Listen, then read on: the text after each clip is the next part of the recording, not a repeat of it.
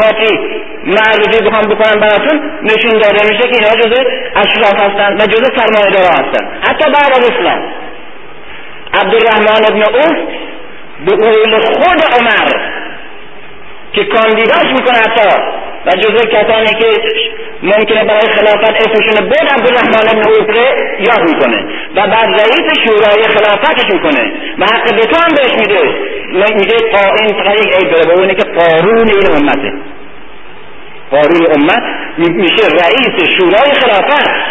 یه خود سمبولیکه، یه خود سمبولیکه. چرا قارون؟ قارون خلیفه پیغمبر باید انتخاب کنه. این مسئله ساده نیست که عمر میگه. قارون چیه انتخاب میکنه؟ عثمان رو دیگه، اون روشنه دیگه، علی هم کنار میزنه. میبینیم مسئله طبقاتی و مسئله اقتصادی کاملا اینجا به چشم میخوره و همین عبدالرحمن ها با هم وابسته هستن. عبدالرحمن شوهر خواهر مادری عثمانه. سعد بن ابی وقاص با عبدالرحمن هر دو از اشراف بنی زهره هستن. زبیر هزار تا برده داره که هر روز براش کار میکنن، از آخر موزدش میارن براش زبیر میدن. به یک کامن توجیه میکنه که در برابر علی، با اینکه با اینکه قوم خویش حضرت علی پسر صفیه دختر عبدالمطلبه. میبینی وابستگی حتی خانوادگی نفس میشه، حتی در دوره‌ای که وابستگی خانوادگی اصله برای که پایگاه طبقاتی ترجیح داره. علی طرفداران کیا؟ اینا کاملا مشخصه که کیا هستن، کاملا درست برعکس اونه. سلمان اینا اینا شخصیتش مشخصه، از لحاظ طبقاتی فقط میگم، به مسئله مسائل دیگه معنوی کار ندارم، فقط بحث طبقاتی. سلمانه یه آدم آواره که در اونجا عملگی میکنه در مدینه برای که آزاد شده، قبلا هم که برده یهود بوده در سوقش به عربا. شخصیت معنوی کارانه، این پایگاهش. ابوذر غفاری نه جز مهاجرینه، نه جز انصاره، نه جز اشراف قریش، نه هم جز شخصیت‌های که خانواده‌ای داشته باشه، قبیله‌ای داشته باشه در مدینه. یک آدم تکی از یک قبیله صحرا آمده، هیچ کس نداره، تو مسجد هم زندگی میکنه. سهیب میثم خرما فروش، یک تخته‌ای داره روش خرما میشینه، بازم مغازه خرما فروشی نداره، کنار کوچه گذاشته جلوش خرما میشه. میثم یکی از اصحاب بسیار بزرگ هست اصحاب بعد دوره حکومت علی، نمیگم ها، اصحاب بلافاصله بعد از پیغمبر، اصحاب خود پیغمبرن، اینجوری تقسیم بندی میشن اصحاب علی و اصحاب مرکزیت مطلق. و اون مدیریتی که در سابق و در خانواده قدیم وجود داشت تا حدودی لغو شده، متزلزل شد. مسئله تقسیم کار به اون معنا دیگه وجود نداره، یعنی به معنایی که تا حدودی منطبق با فطرت بود. همونطور که در اون جلسات گذشته این میزگه صحبت شد، خسارت یکی از اشراف مکه بوده، مادرش که بنابراین یک کنیزه و سیاه بود حبشی. پدرش نه جز اشراف مکه، نه جز شخصیت‌های اوس و خزرج در مدینه است، بلکه یکی از افراد صحرا است که آمده بوده به مکه و وارد خانواده اشراف امین خانواده شده که با او هم پیمان بودن و مهمون اونا بوده، عاشق سمیه میشه و با او ازدواج بود. و کسی که مثلا با یک کنیز سیاه ازدواج میکرده اون موقع معلوم میشه که لحاظ پایگاهی در کجا بود. اینها پیرامون علی هستن. فقط کسی که از اشراف هست، یعنی جز شخصیت های برجسته طبقه حاکم قرار میگیره، عباسه که جانبداری از علی میکنه. عباس هم مسلم فقط به خاطر وابستگی خانوادگیه، برای که جزء بنی هاشمه، عموی پیغمبره و علی. اونم میبینیم بعد از آغاز کار دیگه تلاشی برای این کار نداره. ابن عباس، خود عباس، عقیل، حتی برادرش، اینا که جزء طبقه بزرگ و آقا و سید و جلیل بودن که جزء طبقه خانواده فرزند علی بودن، اینا می‌بینیم از لحاظ خانوادگی سمپادی دارن نسبت به علی، اما هیچ کدام مثل عمار، مثل سلمان، مثل ابوذر، مثل امثال اینا میتن به شدت جانبداری از علی نمی کنن. بعد زوده میبینیم که اول طرفداری از علی میکنه و بعد میبینیم همش در مسیر اون قدرت حاکم، اشرافیت حاکم قرار میگیره تا آخر که حتی در جنگل میجنگه به علی. میبینیم اینجا کاملا تقسیم بندی تبعات بعد از ظهور انقلاب اسلامی کاملا مشخص میشه، جبهه‌گیری طبقه محرومی که در آغاز برای نجات انسان و برای تحقق عدالت به اسلام آمده بودند و بعد میبینند در بعد از اسلام اینا با خلع اصلاح شدن در پیرامون علی قرار میگیرند و علی به عنوان مظهر اون نهضت اسلامی تجلی پیدا میکنه بلافاصله بعد از پیغمبر، چند ساعت بعد از مرگ پیغمبر بیشک تجلی پیدا کنه به عنوان مظهر، به عنوان امام این طبقه و به عنوان تجسم اون روح اسلامی نفسی. و برعکس اشرافیت به اسلام آمده پیروز میشه در ارزش‌های طبقاتی و عدالت‌خواهانه اسلام اولیه. بنابراین بعد از پیغمبر اسلام، اسلام به طرف راست گرایش پیدا میکنه و این گرایش همینجور زیاد میشه زیاد میشه تا به صورت یک نظام صد درصد استبدادی، استثماری و فئودالی شدید در دوره بنی عباس و بعد به خصوص در دوره مغول و ایلخانیات تیموری‌ها در میاد. شکل اسلام سنت پیغمبر و مذهب تسنن، قالب‌ها ریخته شده و همه به وسیله ائمه، وزات و فقهای وابسته به این طبقه حاکم که از اول دیگه حکومت به دست گرفتن و هیچ وقت دیگه به مردم ندادند، توی همه مساجد و همه پایگاه‌های دینی تبلیغ میشه به وسیله اینا و مردم به نام اسلام اون را اشغال میکنن. در برابر علی، علی که تجسم عدالت مظلومه و تجسم روح انقلابی اسلامه که اسلام با اون آغاز شد و بعد اشرافیت پنهان در درون انقلاب بعد از رهبری انقلاب مثل قالب انقلاب آمد با یک کودتای انتخاباتی پیروز شد و قدرت به دست گرفت و فقط ابوبکر و عمر یک محلل هایی بودند، واسطه هایی بودند تا حکومت را و رهبری جامعه اسلامی را از پیغمبر اسلام بگیرند بدن به دست دشمنان پیغمبر اسلام، یعنی بنی امیه، مظهر اشرافیت قریش. این واسطه بود. دیدیم که تمام حکومتشون هست دوازده سال بیشتر طول نکشید، دوازده سال. بعد عثمان که آمد، عثمان جز بنی امیه است دیگه. عثمان اصلا بی‌انصافیه که جزء حتی ابوبکر و عمر بگیریم، اصلا او بنیانگذاره، معاویه بنیانگذاره بنی امیه نیست، عثمانه. انتها از تاریخ نگاران یعنی که ترمی قضاوت میکنن چون بعد از عثمان بعد از عثمان علی آمده و همچنین عثمان با فرم انتخاباتی عمر و ابوبکر انتخاب شده او رو جزء خلفای راشدین میگیرن، جزء ابوبکر و عمر، در حالی که او جزء بنی امیه است، اما از لحاظ خانوادگی، اما از لحاظ زندگیش، از لحاظ طبقاتیش، اما از لحاظ شکل حکومتش.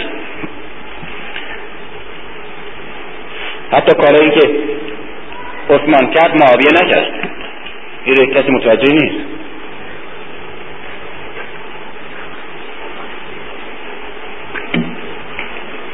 کشنده ابوذر معاویه نبود با اینکه اون همه بهش حمله کرد و لبه تیز مبارزش علیه معاویه بود، به دست عثمان کشته شد. اینه که بنابراین همین منحنی به طرف راست گرایش پیدا میکنه، از ابوبکر به عمر که میاد به طرف راست‌تر، از عمر به عثمان میاد یک جهش به طرف راست و بعدم میفته به دامنه بنی امیه که دیگه یک نظام کاملا خسروی و قیصری و حتی اون نظامهایی که همیشه در دنیا حکومت میکرده در یک پوشش به نام سنت. از این طرف علی مظهر اون نهضت. بنابراین پایگاه طبقاتی شیعه در اولین روز شروعش از نظر تحقق تاریخی بلافاصله در برابر سقیفه مشخص میشه. سقیفه که سقیفه اول رؤسای انصار یعنی اشراف مدینه هستن که میخوان خلیفه انتخاب کنن. اشراف مهاجرین میان حکومت را از دست اونا میگیرن به اسم قومکشی پیغمبر که باید حکومت و خلیفه از قریش باشه چون خانواده پیغمبر هست. اونا خانواده پیغمبر بر اساس به قول خود حضرت علی اگر که خانواده پیغمبره که من خانواده پیغمبرم توی گرفته که پدر زنی کدومش خانواده تره؟ ولی خب برحال او برای کوبیدن استدلال سعده برحال درایش به این شکل در میاد. اینها از کسانی که اشراف علی هستن سمبل پایگاه طبقاتی نهضت شیعه در آغاز کارن خود علی بنیان گذاره. بعد امام حسن مظهر این نهضتی میشه که داره هی در عقب میره در برابر اشرافیتی که هی داره روی کار میاد و هی جان میگیره و سمنا خوش نشون میده کاملا حتی عناصری که پیغمبر کشف کرده بود برمیگردن و حکومت به دست میگیرن و قدرتها به دست میگیرن. بله میگه همه شام میگیره و در خود مرکز میبینیم کعب الاحبار و مروان حکم که پیغمبر خودش رو بلاش تبعید کرده بود و ابوبکر و عمر و نتونستن جرم بگیرن براشون گردونن این آورد بعد وزیر رسول الله داشته. بعد به سادگی دیگه توی دربار خلیفه اسلام بعد از دوازده سال بعد از مرگ پیغمبر دیگه دم و دستگاه و اشرافیت و جاه و جلال و بعد بخشش قدرت‌ها و و تضاد طبقاتی و بردگی و برده‌خری و استثمار و, و بعد به سادگی یک صحابی مردن و شمش‌های بزرگ طلا را آوردن به عنوان میراث آقای صحابی اونجا ریختن و, و بعد با تبر شکستن و اینا دیگه هیچ اشکالی نداره. معلوم میشه فرم عوض شده طبقه پیروز شده و علی به عنوان مظهر طبقه‌ای که مظلومه هم سمبل میشه در زمان خودش رهبر و بعد از خودش به عنوان یک امام به عنوان یک الگو به عنوان کسی که تجلی همه عقدها و آرزوها و نیازها و همه دردها و رنجهای این طبقه در نظر این طبقه تجلی پیدا میکنه به شکلی که به میزانی که قدرت حاکم در اهل سنت به نام سنت البته اونم تسنن نامه به نام تسنن قدرت حاکم به شکل دیر در میاد علی در نظر طبقه محروم و طبقه مظلوم به صورت خدا در میاد. این یک رابطه همونطور که گفتم دیالکتیکی وجود داره. امام حسن آخرین پایگاه رسمی قدرت اسلامی است که داره شکست میخوره علیه انقلاب داخلی.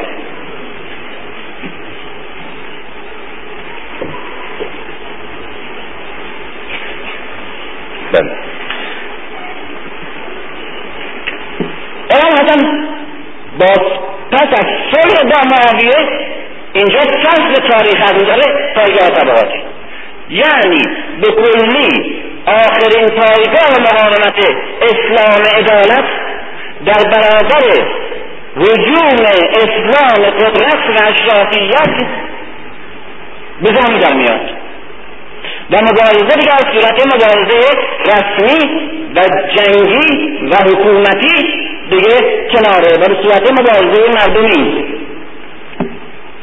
تا وارد مرحله مبارزه مردم بشه. امام حسین به عنوان نخستین انقلاب مردمی یعنی کسی که حکومت دستش نیست از متن مردمه اولین ضربه رو با اون شکوه و با اون قدرت و اون در آشورا وارد میکنه به نظام. میدونه که پیروز نمیشه و میدونه که قدرت شکست نمیخوره اما میدونه که اگر این اعتراض با خون خودش نکنه این قدرتی که الان روی کار آمده و یک قدرت موروثی و اشرافی و طبقاتی ضد اسلامه و پوشش اسلام و سنت پیغمبر گرفته قرنها به عنوان مقدسترین شعرها و قدرتها و به نام رضای خدا مردم رو به ذلت و به بردگی خودش خواهد کشید. بعد از امام حسین ائمه که دیگه بعد از امام حسین خفقان به اوج رسیده و قدرت حکومت بنی امیه که بر شام نیست بر سراسر کشورهای اسلامی و به صورت خشنترین امپراتور جنایتکار که هر چیزی دیگه براش مجازی در راه قدرتش و اعمال قدرتش، حتی کثیفترین عوامل رو بر مردم مسلط کردن و آشکارا جنایت کردن و قتل عام کردن و همه چیز رو نابود کردن به این شکل در میاد. دیگه امکان حق گفتن، حرف زدن، مبارزه علنی کردن هم نیست، حتی در جبهه فکری. میبینیم که حجر بن عدی توی مسجد وقتی که لعن میکنه حاکم، علیقه اعتراض میکنه، به اون شکل قتل عام میکنن خورش و یارانش، بعد این مردم فتوا میگن علیه کارشی از دین خارج شد و بر اساس فتوا مؤمنین معاویه میکشه. همینجوری که نمیکشه که، اول فتوا میگیره. این جنگ، این جبهه ادامه داره. از اون طرف طبقه اشرافی حاکم در زیر سرپوش یک اسلامی که اسمش تسننه و سنت پیغمبر اسلامه ادامه پیدا میکنه و در زیر این پوشش تمام قدرت زر و زور و تزویر پنهانه، همون سه قدرتی که همیشه در تاریخ حکومت میکرده در برابر خانواده پیغمبر و رهبری اهل بیت به عنوان مظهر گویا و بیان کننده عدالت مظلومی که اسلام آغاز کرد و بشریت توده‌های محروم همه جا از افریقا و از ایران و از خود عربستان به سویش آمدند ولی بعد شکست خوردن این طبقه و بعد اشرافیت به نام خود انقلاب بر مردم حکومت کرد. به این شکل تجلی میکنن تو تاریخ. انتها بعد امامت ائمه شیعه نهضت تشیع اشکال گوناگون پیدا میکنه. از اینجاست که مسئله استراتژی شیعه امامی در برابر استراتژی شیعه اسماعیلی و استراتژی شیعه زیدی تجلی پیدا میکنه. اینجاست که مسئله استراتژی مطرحه. مبارزه رو اسماعیلیه بر اساس مبارزه مسلحانه در هر شرایطی گذاشتند و دیدیم که در موقعی که شیعه امامی متهم به اعتدال شد و میان روی، شیعه اسماعیلی به شکل خشن‌ترین مبارزه های مسلحانه با حکومت های فاسد و با خلافت بغداد جنگید. شیعه اسماعیلی در صورت که شیعه امامی متهم بود به میانه‌روی، به اعتدال، به اینکه حتی به عنوان تهمت که سازش کرده و روح سازشکاری داره. در برابر شیعه زیدی، این خیلی مسائل اساسی که متاسفانه فرصت نیست، ولی همینقدر که پیشاره بگم شما خودتون کافیه که بعد شیعه زیدی برای اساس مسئله رو گذاشت که تداوم اولا ابوبکر و عمر رو طراحی کرد و ثانیاً اینی که مسئله رو قرائتی کرد. جهتگیری تاریخی گم شد برای توده این مردم. ثانیاً تداول مبارزه یعنی رهبری در این وجود نداشت. شعاری که شیعه زیدی در دنبال تاکتیک مبارزه این بود، یک شعار بسیار انقلابی، بسیار مترقی، اما نتیجه‌گیری که تاریخ ازش کرد می‌بینید که نتیجه‌گیری منفیه. و اینه که از خاندان علی امام و رهبر برای مبارزه و تداوم بازی شیعه علیه خلافت جور، هر کس که قیام به شمشیر کرد و جلو افتاد او امام رفیه. بنابراین ائمه شیعه کسانی نیستند که به ترتیب بر اساس وصایت تعیین میشن و معرفی میشن و یک استمرار نسل به نسل دارند، بلکه هر کسی که با شمشیر در برابر حکومت بیسته و قیام شمشیر کنه او امامه، امام رسمی، امام شیعه. میبینیم این کار بسیار مترقیه و مترقی‌تر ظاهرا نشون داده میشه از شعار دیگری که میگه رهبریات بر اساس وصایت نسل به نسل باید تعیین بشه. امروز طرز تفکر روشنفکر شعار زیدی رو بیشتر میپسنده، اما مسئله نتیجه‌گیری تاریخی رو باید در نظر بگیریم. این استراتژی زیدیه، اون استراتژی اسماعیلیه، این استراتژی شیعه امامیه. شیعه امامی شیعه که دوازده امام داره و به غیبت حضرت مهدی منتهی میشه سلسله امامتش. این شیعه امامی از نظر فلسفه سیاسی معتقد است که رهبری در رهبری مبارزه در مبارزه طبقه محروم علیه حکومت جور، شیعه مشترک همه افراش مسئله استراتژی اختلاف داره و مسئله فلسفه سیاسی و رهبری اختلاف داره که چه شکلی انتخاب بشه برای مبارزه. شیعه امامی معتقد است که رهبری مبارزه رهبری مبارزه و مسئولیت ادامه رسالت پیغمبر اسلام در نقش امامتش، چون گفتم پیغمبر اسلام دو تا رسالت داره، یکی رسالت نبوت که ایدئولوژی رو تمام کنه که زمان خودش تمام شده، خاتم النبیینه یعنی رسالت نبوت تمام شده.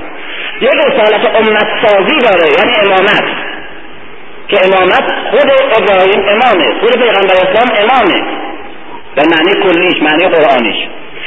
امامت به معنای نقش امت سازی نمیتونه در ظرف ده سال بیست سال بیست و سه سال تحقق پیدا کنه در چندین نسل که امت ساخته میشه و چند نسل پشتتر هم بر اساس یک فرهنگ انقلابی ایدئولوژی تازه باید پرورده بشن. این است که امامت پیغمبر اسلام ختم نمیشه به خودش، بلکه در دوازده نسل بعد از خودش بر اساس وصایت یعنی تعیین رهبری از طرف بالا و از فرماندهی انقلاب و بنیانگذار انقلاب نخستین و ایدئولوژی اولی، در این دوره پیوسته دوازده نسل با رهبری تعیین شده از طرف بنیانگذار باید رهبری شیعه و رهبری مبارزه استمرار پیدا کنه. این ظاهرا این چون شبیه ظاهرا به رژیم‌های موروثی و اون دو نظام اسماعیلی و زیدی بیشتر نزدیک به رژیم‌های انقلابی، نسل روشنفکر و فکر روشنفکر امروز بیشتر اون به شعاره میخواد بپذیره تا شعار امامیره، شیعه امامیره. اما این چه اینجا میپذیره؟ به خاطر اینکه با بینش امروزی مسائل تاریخی رو میخواد ببینه و این غلطه. اما که چند مسئله گفتم مسائل گذشته رو در نگاه خود اون زمان باید تجزیه تحلیل کرد و نگرید و نتیجه گیری کرد، نه با بینشی که امروز ما داریم. ولی مسائل که روشنفکر امروز برای اون مسائل اجتماعی داره مسائل تاریخ را اگر تجزیه کنیم غلط در میآورد. نتیجه گیری چیه؟ نتیجه گیری مسلما هر قول حضرت مسیح هر نیروی را هر درختی را از میوه‌اش باید شناخت، هر فلسفه‌ای رو و هر فرمی رو و هر استراتژی رو از نتیجه‌اش باید شناخت، از نتیجه‌اش. با اون که اسماعیلی‌ها با اینکه قدرت بسیار نیرومندتر از شیعه دوازده امامی در قرن پنجم ششم هفتم هشتم به وجود آوردند، به طوری که نظام خلافت در دنیا منفجر کردند. حسن صباح یک تئوریسم ایجاد کرده بود که هنوز توی گوش دنیا هنوز میپیچه از کشی و همچنین از لحاظ فلسفی و علمی بسیار پیشرفته و بسیار مختلف بودند و نفوذشون در میان توده‌های روستایی در علالود، در طبق، در بیرجان همسر اینا پایگاهاشون هم زد. نگاه کن قدرتی بوده در میان توده‌های روستایی. یک نهضت انقلابی شورشی بسیار وسیعی به وجود آورده بودند که بعد خلافت رو بیچاره کرده بودند و بعد سلجوقیان رو بیچاره کرده بودند. اما و زیدیانی که در اساس قائل بسیط بودن امام بنیان سیاسی که گذاشته بود، نتیجه گیری که میکنیم این است که امروز امروز نهضت شیعی اسماعیلی اگر نگاه کنیم از علی میرسه به حسن، بعد به امام حسین، بعد به امام زین العابدین، بعد به امام جعفر الصادق. اینا رهبران شیعه هستن مثل رهبران با ما مشترک. بعد به اسماعیل اینا رهبرانه، بعد میرسه به شخصیت های انقلابی بسیار نیرومند بعد میرسه به قرآن کریم خواهد.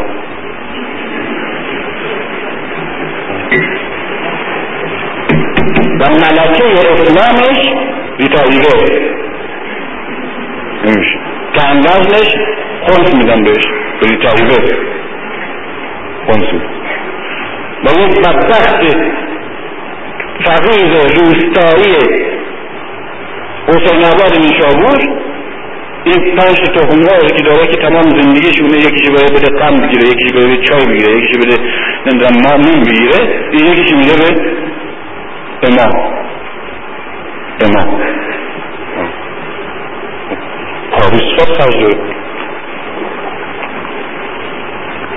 یک شامی که در حضرت امام در چیز میخوره، در لیدو میخوره، اغلب باید تمام شیعه خالص ایرونی ها یک سال کار کنن تا خمسش بشه یک شام لیدوی امام.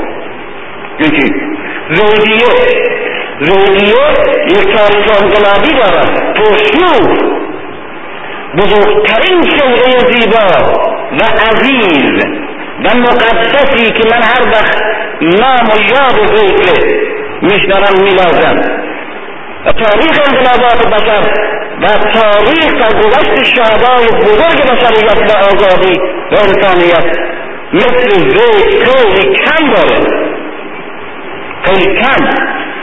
این ذکر با چنان قدرتی ضربه رو زد و چنان مردانه شهود شد و بعد پسرش یک جوان چهارده ساله دسته اصلا قیام کرد و اون همه دعوتت برای حکومت جبار ایجاد کرد. بسه چهارده ساله یحیی این رهبران این انقلاب است.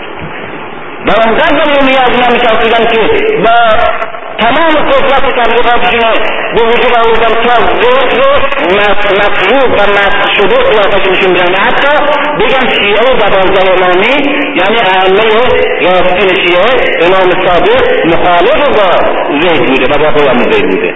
حتی این روایاتی که امام صادق و ائمه شیعه از زید نکوهش کردن از زید نیکوهش کردن که چون بیخود قیام کرده و مخالف با رهبری ما بوده، اینو در بسیار از متون بسیار معتبر شیعه الان میبینیم نفوذ دادن متاسفانه اقدام‌سازی و امامیت، در صورتی که بسیار روایات وجود داره که امام میگه زید اساسا آبروی خانواده ماست، امید خانواده ما بود و جان و حیات داد به ما. در یکی از همین کتاب ها که از شیعه ستاری میترسم اسمش نیم دارم نوشته که این که آقا این زید پسر امام زین العابدینه، بعد از امام زین العابدین از نظر امامت شیعه میدونیم امام محمد باقر باید باشه. امام محمد باقر قیام نکرده،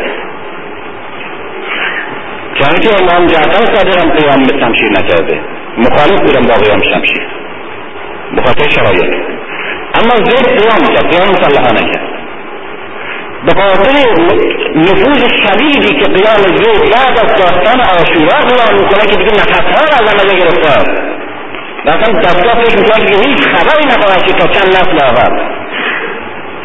این مطلب طغیان شده زید با اون عظمت با اون شکوه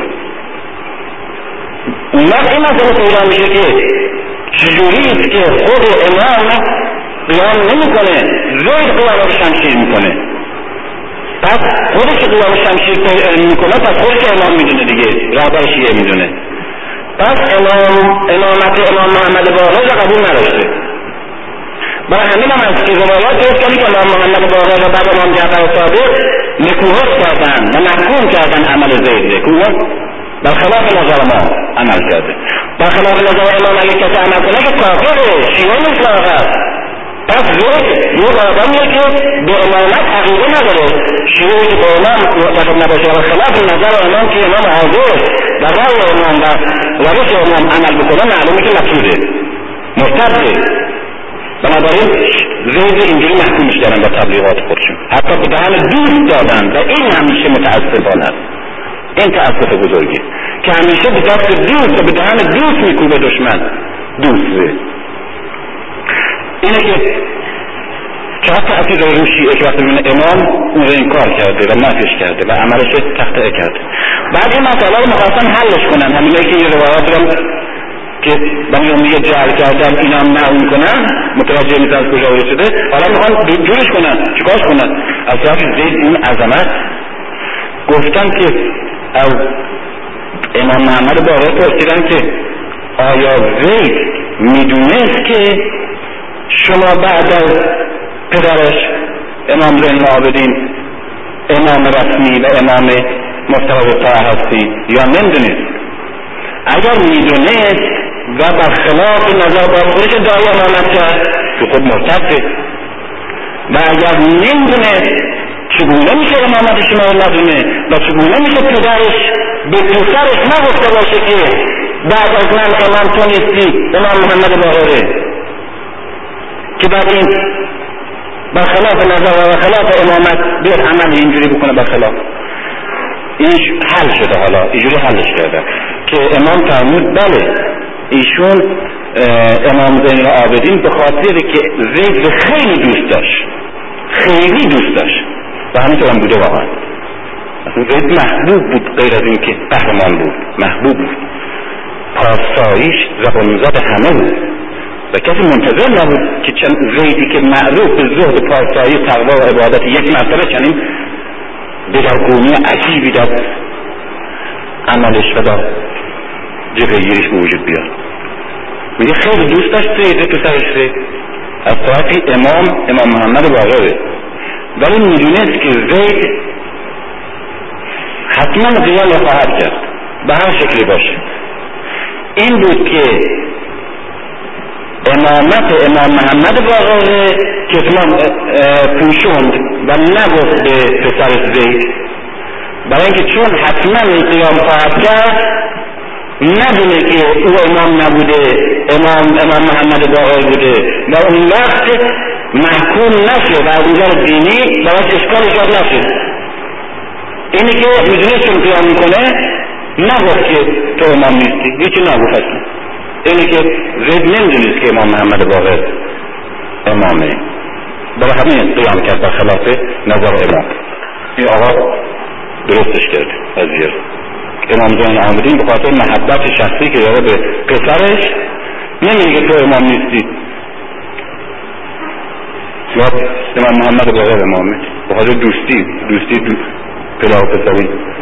مسائل تا چه حد کوچک میکنم حقیر میکنم. مسائل مسئله امامتی که از یک طرف باید اونقدر عظیمش میکنه که دیگه بعد به درد بشر نمیخوره، از یک طرف اونقدر حقیرش میکنه که همچه خصوصی و خانوادگی و اینا میکنه. قول آقا میگفت که یک سوء تفاهمی شده بود بین امام با خلیفه، بعد رفتن و روبوسی کردن اختلافشون رفع شد الحمدلله. این زید رهبر و متجسم بخش نهضت زیدیه. بعد این قیام به زید و این فکر که یعنی مترفی در نظر بینش امروز به این توستا میاد که مادام میشن رفته بود به یمن بعد از انقلاب یمن. یمنی ها زیدی هم دیگه امام هم دارن، دنبال همه امام های قائم به سیف هم هستن، یک سیف هم بشه کنارش هست. اونجا نویده بود که خیلی داستان خیلی عجیب غریبید که این امامت امام یکی از چیزایی که لحظانه بود که خیلی جالبه میگفت که اطرافیان امام کسانی که دیگه خارج رفته هستن دنیا خبر دارن و دیگه با خبرنگارهای خارجی اونها سر و کار دارن، کسانی هستن که رفتن به عربستان سعودی اونجا رو دیدن، اینا دیگه خارج رفته هستن.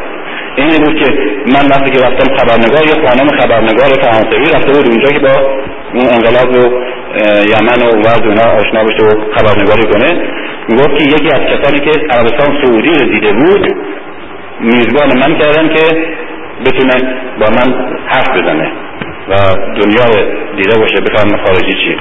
بعد از من پرسید که خانم شما کو اسلحه‌تون؟ گفتیم ما اسلحه نداریم، ما قلم داریم، خبرنگاریم. گفت که امام شما مگه کیه؟ گفت امام ما نداریم. گفت که اه اه این پدر سوخته ناصر امام شما رو گرفته؟ چه ایشون از چه ایشون امام نداریم؟ گفت ما خیلی راست دید امام باید معاملات کبیر خواهده امامه ما رفت ما حالا بی امام گفت برای دارن حتی همین هم دیگه هست که دیگه اسلحه را زمین هم دستن دیگه دیگه دیگه رژیم نیست. بعد شما میگه که رژیم شما چیه؟ میگه رژیم ما جمهوریت جمهوریت. بعد میگه که از این باز اونجا اصابانه شد این توی لومون نوشته توی لومون به همون روزا نوشته در تا مقالت راجع به یمن میگه که بعد شروع کرد به فحاشی باز به ناصر که این زن ناصر هم بر فرانسه خودم میکنه هم بر صنعا زن ناصر اونم زن ناصر بشید.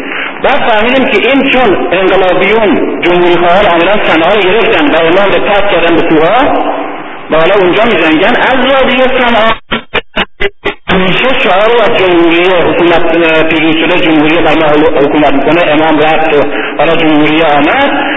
این جمهوری چون معنفه به دولان سطوری و خوزن ناظره امام مفترض الطاهره از خانواده پیغمبر انداختن دور زنش را داشته بعد این اسلامونه حکومت داره. بعد که این خلان خلانایی که از کلمه جمهوریت اینجا شماره میگه گفتم من رژیم جمهوریت خلان که زن ناظر اونجا هم در فرانسه حکومت میکنه من همون جنالدوگل زن ناظره و آگاهی نازده.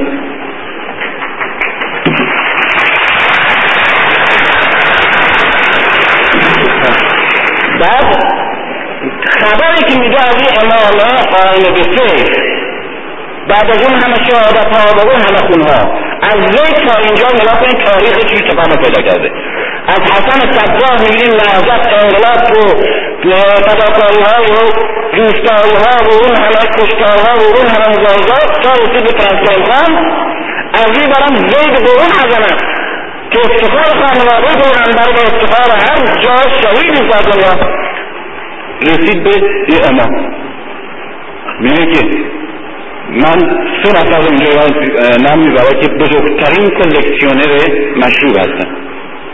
یکیش همین امام مفترض الطاعت که از طول اون کلکسیون کامل مشروبش داره که در دنیا بی‌نظیره و میگفت که اگر میتونید کلکسیونره از تنها در ببره برای فرار در دو فروشه میتونید سالها زنگ رو بدون احتیاج به امریکا و کندی ادامه بده.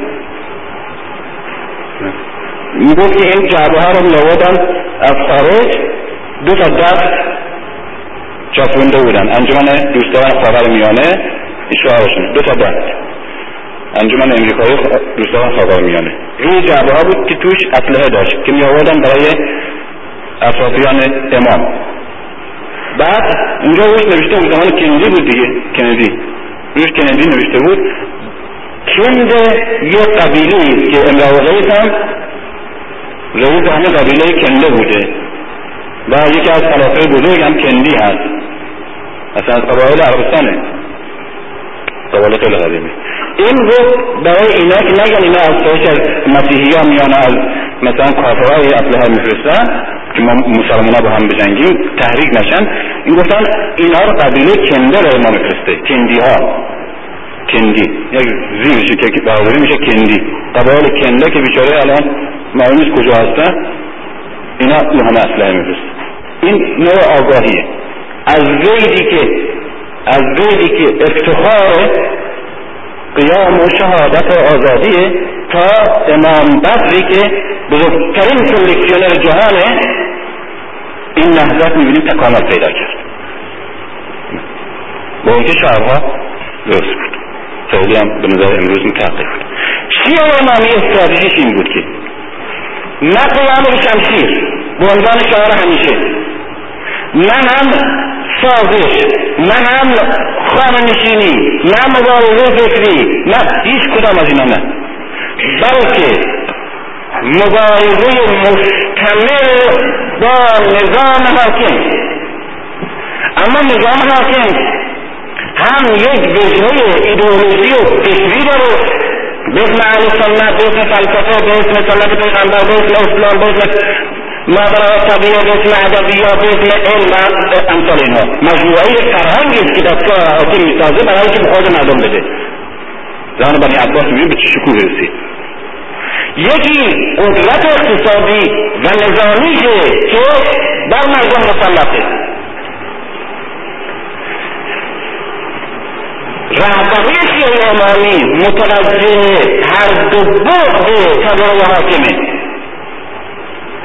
و بنابراین اصل برای میگاره که در طول تاریخ و دوازده نسل شیعی بعد از پیغمبر اسلام باید مبارزه در مسئولیت‌های مستمر و بی درنگ و بی تعجیل ادامه پیدا کند. وظیفه امامه. استراتژی مبارزه چیه؟ استراتژی مبارزه بر حسب شرایط و نظامی که جامعه مسلمین دچارش می شود و هر نسلی و اداره و هر رژیمی و یا هر حاکمی شرایطی رو برای حکومت خودش به وجود می آید و در مقایسه و ارزیابی قدرت حاکم و قدرت دوست و امکانات باید تعیین می شود. بنابراین شیعه امامیه یک استراتژی متحول و متغیر بر حسب زمان را انتخاب کنه. یک شعار پیش نمیده که بعد شعار حتی متنقی باشه در یک شرایط نامساعد باعث بشه که اصلا همه میره از این بره. یک حالت الاستیسیته، حالت کشتار و قوسی برای اینکه بتونه در تمام پیش خمهای و شرایط متحول تاریخی و اجتماعی و طبقاتی و فکری بتونه راه پیدا کنه و بر مسیر زمان مبارزه رو و فرهنگ شیعه رو ادامه بده. اینه که می‌بینیم یک بار رویاروی می‌جنگه خود علی خود اونم هستن. یک بار استراتژی رو سکوت انتخاب میکنه در برابر خلفای زمانه، سکوت انتخاب میکنه برای اینکه قدرت اسلامی در خطر نسبت در برابر قدرت‌های ضد اسلامی. اینجا باید یک استراتژی سکوت در جلوگیری داخلی جناح‌های داخلی یک امت یک جامعه برای مقابله با دشمنهای خارج خود علی مذهبش. گاه استراتژی سکوت برای رسیدن به حکومت در شرایطی که ایجاد کردن و نمیشه عوضش کرد و از تعمیر بر اساس همون نظام بر اساس همون شکلی که طرحش کردن و نمیتونه که عوضش بکنه حکومت به دست میگیره. بعد بر همون اساس امام حسن به حکومت میرسه بر اساس همون اعلام بیعت که خودش حکومت در بعد از بیست و پنج سال به دست میگیره. امام حسن رویارویی میجنگه با دشمن، امکان واقع رویارویی شکل مبارزه رو تغییر میده. مثلا که در یک جای اشاره کردن مبارزه مخفی میکنه به طوری که سلیمان ابن سرد و همین حجر ابن علی که مخالف بودن با سرد به شدت بعد وقتی با ملاقات با امام راضی شدن و خوشنود برگشتن و تمکین کردن شعار جدیده که مبارزه باید دیگه مبارزه رویارویی نیست و اینکه همه نیرو مسلما نابود میشه و بعد همه پایگاه ها دشمن خواهند گرفت. بنابراین باید قدرت حفظ کرد و در شکل دیگری مبارزه ادامه داد.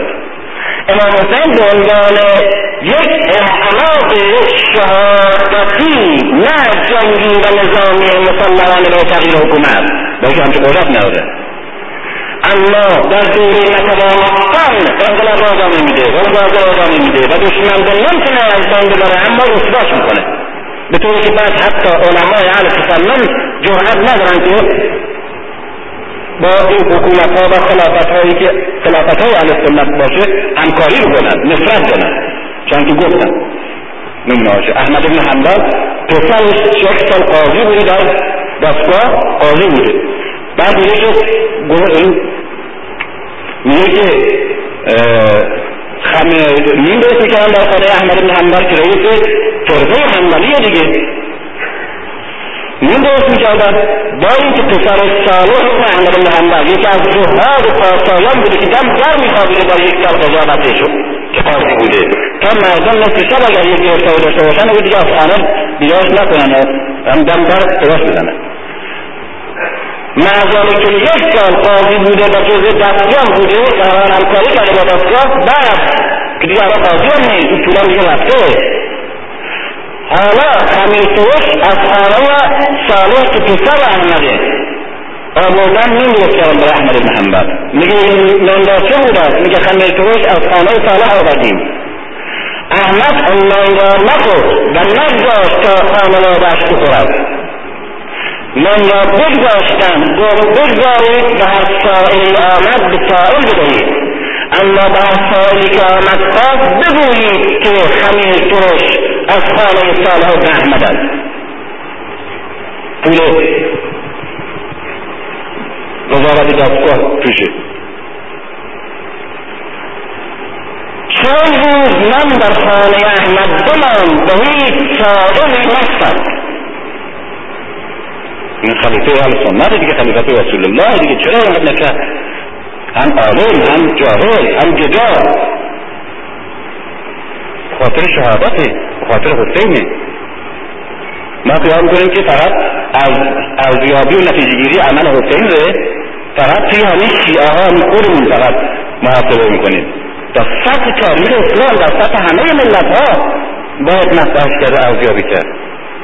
میبینیم از ما خیلی آگاه داره و بعد بعد بگویاند آنجا که دجله انداخته. پرسید احمد که آنجا را چی کردید؟ گفت که به دجله افکندیم و احمد تا پایان عمر ماهی دجله نخورد. اینجوری این فاصله چرا؟ استراتژی مبارزه به صورت یک شهادت.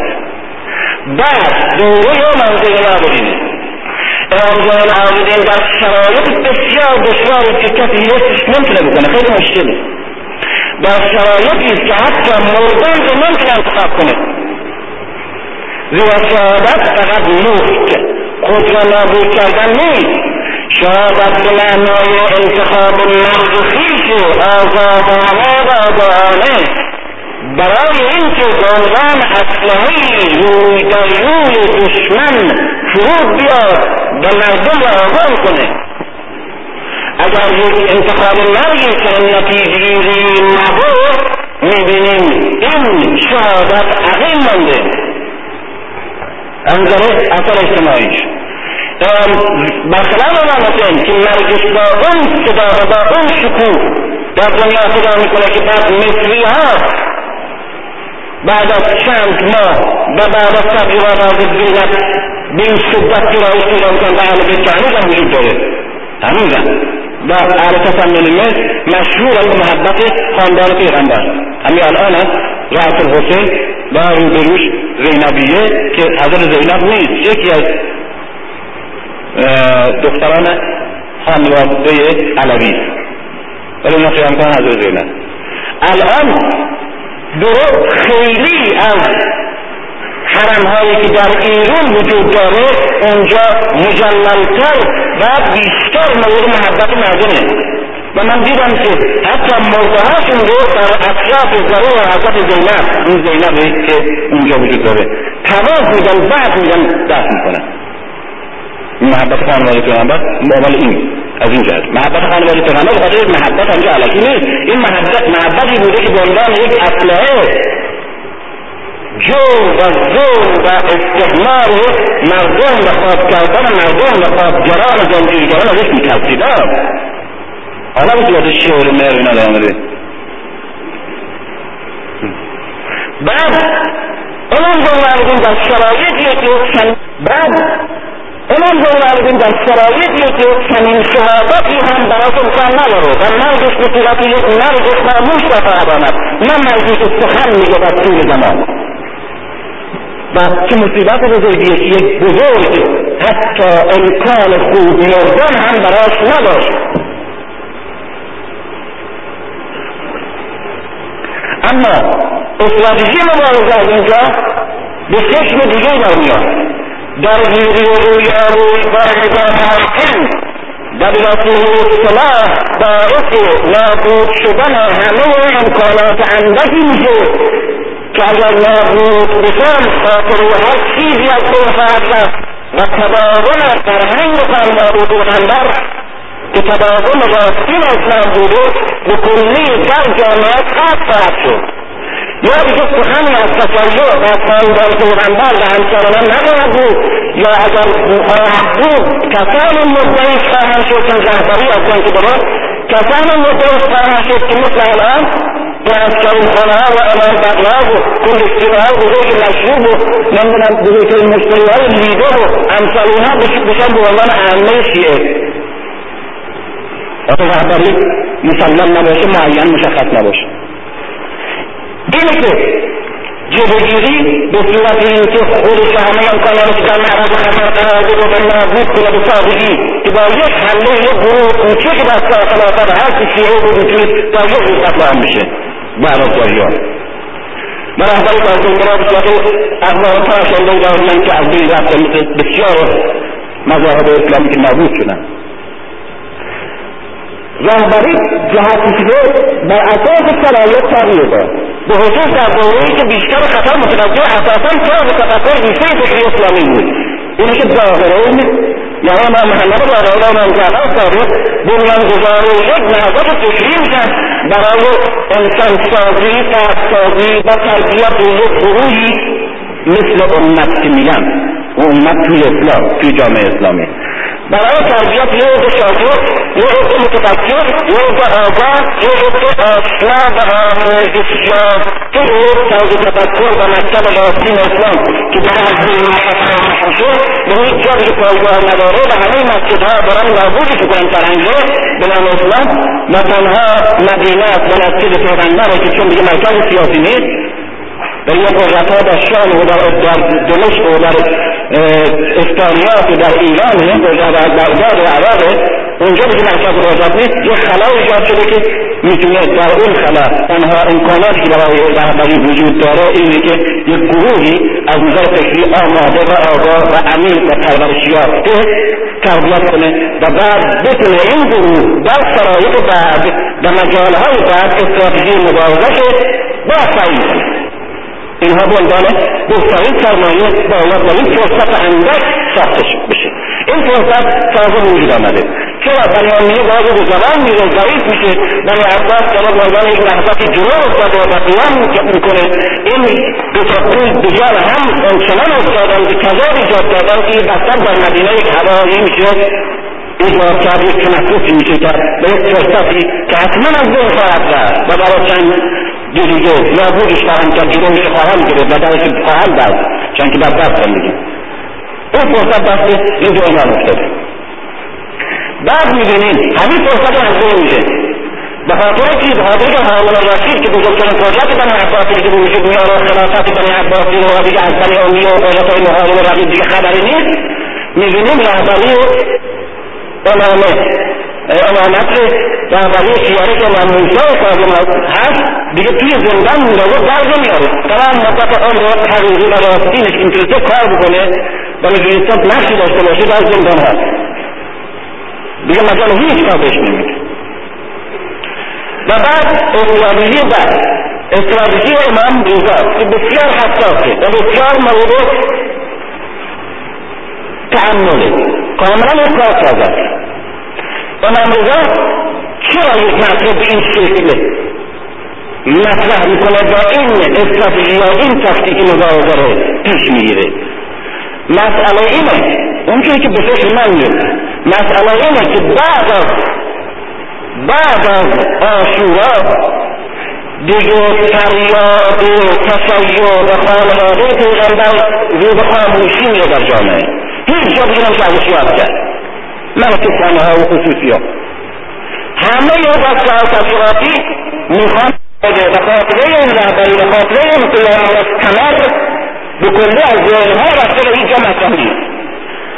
امام رضا درسته که مأمون میخواد امام رضا وسیله قرار بده برای توجیه نظام اجتماعی خودش و نظام سیاسی خودش و از قدرت مخالفین و غلام کنندگان خراسان علیه بنی عباس با توسل به امام رضا جلوگیری کنه یا نگاه خودش رو به این نهضت‌های جدید تغییر بده از کشور به خلافت بغداد و به اعراف و اطراف عرب که همیشه به نظر بدبینی به معمول نگاه میکرد حاصل معنا شیرینیه.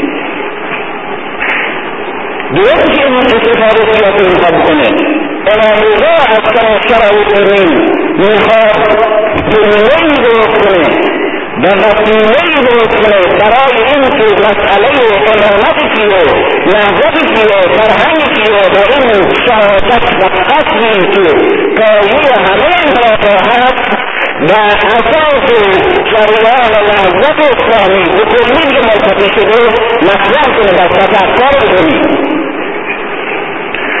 عمومی و از طرفی قبول ولایت اهلی و همکاری با معنی ملاقات داره با اصل اعتقادی خودش و مکتبش و رهبران شیعه به مبنا و اساسی فلسفهاش. میبینید این مسئله مبهمی که در رفتار سیاسی امام رضا کاملا مجهوله اینجا کاملا روشن میشه.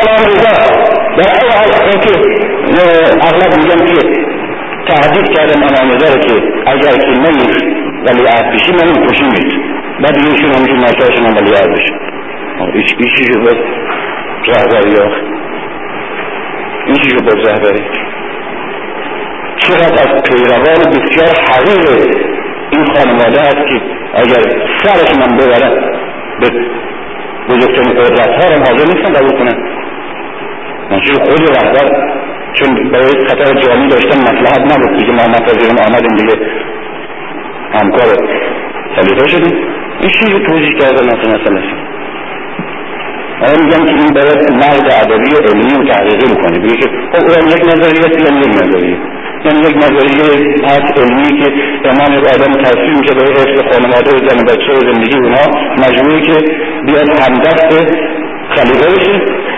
علیه مردم. یک نظر میشه که مثلا یک مسئله دیگه بوده یک مسئله تاکتیک بوده.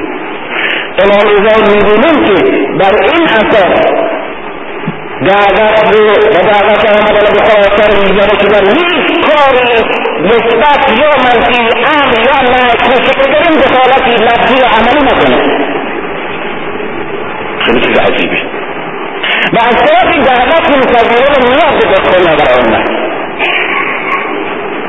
و بعد چنان که سرنوشت مسلمه برای حسابی نه تنها به امام آمد به علم سیاست و آگاهی به شعور و اجلابی مسائل که نشان میده که امام رضا هرگز ممکنه یک مسئله خوبی برای خلافت باشه نه تنها او کوچکترین پیروان اونا و مسلما امام رضا بعد از این دعوا و بعد از آمدن به هر شکلی ناقض خواهد شد و شهید خواهد شد مسلمه مگر یک نابرابری اونی که کاملا بگه امامزاد کشته علامت خود صاحبی هم بایشی از هندستان ها خلیفان آیات الله بشه مثل که هم اسلامیان و مثل مندنه سرختیان و امثال اینا چون چیزی محاله از طرفی اگر دعوت رو نپذیره و از این مدینه گمنام مجهول و کسی که الان دیگه زیادگاه شده و کسی دیگه ازش خبر نداره همه خبرها در خلافه ها در بغداد و در غیر اردین و به قافله و آمبولانس و اینا این میره به مدینه خبر میرسه. امام رضا پدر امام رضا جد امام رضا اونجا در مدینه به نام هندانه در مردم دنیا تمام مردم مسلمان آسیا و اروپا و افریقا در اون موضوع همه همه صد در صد شریف قوده و دفتار تبلیغاتی خلافان مدنگی و بلکه هم مسلمان میشناسند به معنی سرشور جهاد و زکات و منظومه امر معروف و نهی از منکر و کلیساها و بتکارها را مسدود کردن و تعظیم شعائر اسلامی و این حرفها چنان حواسها را جمع کرده که به کلی مسئلهای که در یک وقتی زمان زمان فاطمه فریاد میزد و حقی به نام علی قرد شد و خونی به نام حسین ریخته شد و چمنزار سبز عذاب به خون خوش امثال ما رنگین شد و مردی تنها در قبضه مرد بکرد. اصلا دیگه این مسئله مسئله نیست، اصلا هیچ خبر نیست، منتفی رضیه اینه به صورت یک عده‌ای در میان که به عنوان خانواده مقدس پیغمبر در مدینه که گیر شده دیگه. حالا الان شماش سی زنه جمعیت داره با رضا چهارصد دیگه، حالا یک دین شده دیگه، مرکز خوبی چی نیست. اون سیاد در میان و بعدم تمام میشه قضیه، اصلا در سطح تاریخ انعکاس نداره. امام رضا این دعوت رو یک وسیله میکنه و با شرایطی که دعوت مصدیه بدن عمل میکنه و با شرایطی که جوان با این اتخاذ روش برای پیشبینی میشه و حتما این دعوت رو وسیله میکنه و در نیاز وسیله رو وسیله میکنه برای اینکه از این وسیله یک برانگوی، یک علومی، یک تلقانی، یک بوزی برای فریاد و برای طرح شعار شیعه و برای اعلام قطع و انحراف و برای بکلی نابود شدن اسلام از ریشه که شعارتی است و اعلام نسل حلسین و مزمن شدن از زبایاتن حلسین و قتل آنها و خلنها و شهداء و شرفتان از این استفاده کنه و مطلح میکنه. میبینیم در مشابه رو تحاضر رو در ملی سنگوز در این سلسله حبیب یوسف جهر مسجور مسئله رو مطلح میکنه در این شرابه که میخواد بگه در این خواهش در ارتباط روی حرف تاظر ندارن، یک حرف تاظر تو خانواده پیغمبری، تو خانواده حقی، تو اسلام را از خانواده گرفتی، بگو ما یک ایام تازه، یک حق تازه، یک سخن پیغمبر از قرآن، از حقی، از حق تمام اتحاله می‌پذیره. مردم دعوت میشه، دوازده هزار قلمدان حاضر میشه برای اینکه حدیث رو بشنون. خود به خود اینجا آدم خیال میکنه که بنام باید مسائل بسیار فلسفی، عمیق، فکری، تفسیر فلان هیچی میگه. تنها چیزی که میگه اینه که من شنیدم از پدر، پدرم از پدرت، پدرم از پدرت، از پیغمبر، از خداوند. این چیز سلسله این حدیث ها چیه؟ حالا تنها مسئله‌ای که به عنوان حرف تازه بعد از دو قرن در مرکز تمدن اسلام و جلو همه علما و فقها و دانشمندان اسلامی مطرح میکنه یک حرف تازه به اون لا اله الا الله. لا اله الا الله همین برای میکنید و بعد اعلام میکنه که این کلمه لا اله الا الله که حسنه و بعد اما به شرک کلمه توحید حد تاریخ من هم به شما بزنم که همه چیز بلدی و واجب علمه تو قرآن حضاف تحقیق داریم کنید علمه و فقاعد و دانشمندان خود توحید معنی به شد کجا بگیرید تازه دوست کلام این بیسته هفت مسائل تکنولوژی وجود داره که الله با خاطرش همه عمل کنه به تمام عملی مسئول همین داره بشه. عرض توحید وقته کی رو تحقیق میکنه، کی رو مسجد میسازه، کی رو تحقیق میکنه؟ عرض توحید بودن هر تحقیق من باید از پدران شنیدن من میخوام به شما برمیگم الله و این عرض مدناس الله شرط داره من جرشون کشم، یعنی همون ایمان هیچی نیست فقط توحید مسئله است که نیست اینجا شما و همه چیزی جمع علماء و فقهای و حکام خلفای همه مجاوزه غیر از خود هم تقاضی توحیده و من سوغات من از مدینه از خانه من دارم بشمه الله همکنم به همه ایک جر بسازه. و اما این توحید هم به صورت یک نفس یا فلسفه خواهد نیم مگر این که شخصش اجرا به که شخصش من هستم و امثال من هستم که جزء شروط تحقیق توحیدم، یعنی امامت. می‌بینیم مثل اسلام یک دستگاه روحانیت حاصل میکنه با اعلام توحید و هشت مبنای اسلام می‌دارد و مثل رژیم خلافت میکنه به عنوان اعلام این که شرط حتی شرط توحید و شرط تحقیق توحید امامه و امامته. با یک کلمه میگه. بعدا معلومه که سرنوشت چیه، سرنوشت نابود شدن خودشه و بلافاصله اصلاحات علویان و بلافاصله اصلاحات همه شیعه در سراسر ایران. اما این پیروزی بزرگه و این امروزا بعد از خودش یک آشورای بزرگ میسازه، مثل آشورای حسین. اما کی بزنه کی بزنه بعد هر جغافی ایرانی، هر خلعی ایرانی، هر پشت کود بسیار سازی که امروز هم اینشالله مزاقرین ایرانجا ایرانجا دارد. ایرانجا که ایران ایران همین عربیان هستن و مزایگان شیعین هستن که بعد از این اطلاعان ها همه جا قراری و همه جا که تحت تحقیب بیدن و همه جا از شهرها و قدرتها و محتفظها و خلطها و خلطها درمی هستن به چرا رسودها و اعظم اقتراب جستاریها و اینا با عروض اقلاس اینا این تلمیلتن به ایران تحقیق میکردن، بیدار میکردن، برمیشوندن در آقای دستگاه آزادی میدادن و اسلام را این به مثل بعض به عمق جامعه این ایرانی میپاشندن و اینا همه به خاطر سیدین واردی که همه انتخاب کرد. همه و بعد مسئله انتجاره میگونه رهبری امامت. رهبری امامت رهبری نیست که به حکومت رسیده باشه، رهبری یک نهضت انقلابی ضد حکومته و تغییر تاریخ برای صحنه.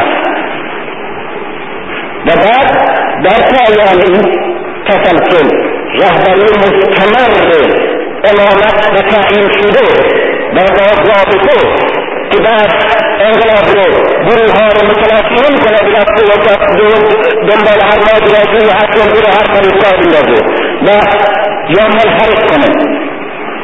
بعد به غیبت میرسه، بعد به مسئله ظهور و انتظار و غیبت شعرا، دوره کوتاه یک عمر طبیعی که آخرین به ما مخفی میشه و در مخفیگاه سازمان مخفی که از خود مرکزش تا بلخ و بخارا و نشابور روابط پیشها و جریان مبادله فکر پول بودجه تشکیلات آگاهی و دستور گرفتن و عمل کردن یک شبکه پنهانی مخفی در ساعتهای کشور اسلامی به خصوص در قسمت شرقی اسلامی موجود میاد تحت رهبری آخرین امام روابطهمین که خودش مخفیه و دستگاه هرچه کوشش میکنه تا پیدا کنه و نابود کنه موفق نمیشه و تاکتیک تغییره، توشیخی برای رازداری و حفظ تمام تشکیلات و همه قدرت مبارزه در زیر زمین علیه دستگاه.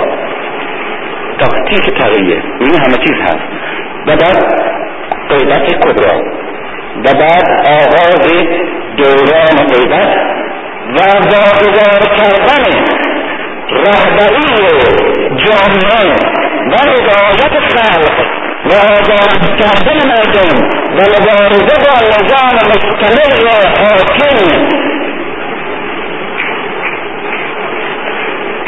و تداول مبارزه مستمر دویست و پنجاه ساله ائمه شیعه واگذار میشه به خود مردم، مردم شیعه، مردم آزاد، تا خودشون شایسته‌ترین انسان آزاد و لایقی را که میتواند رهبری جامعه رو مثل امام به نیابت امام ادامه بده و همین کاری که اونا میکردن و با همین استراتژی اونا مبارزه دوازده نسل ادامه بدن و آخرین امام به خود مردم واگذار میشه تا که این نظم مکان رهبری برگزینن و کار رو ادامه بدن.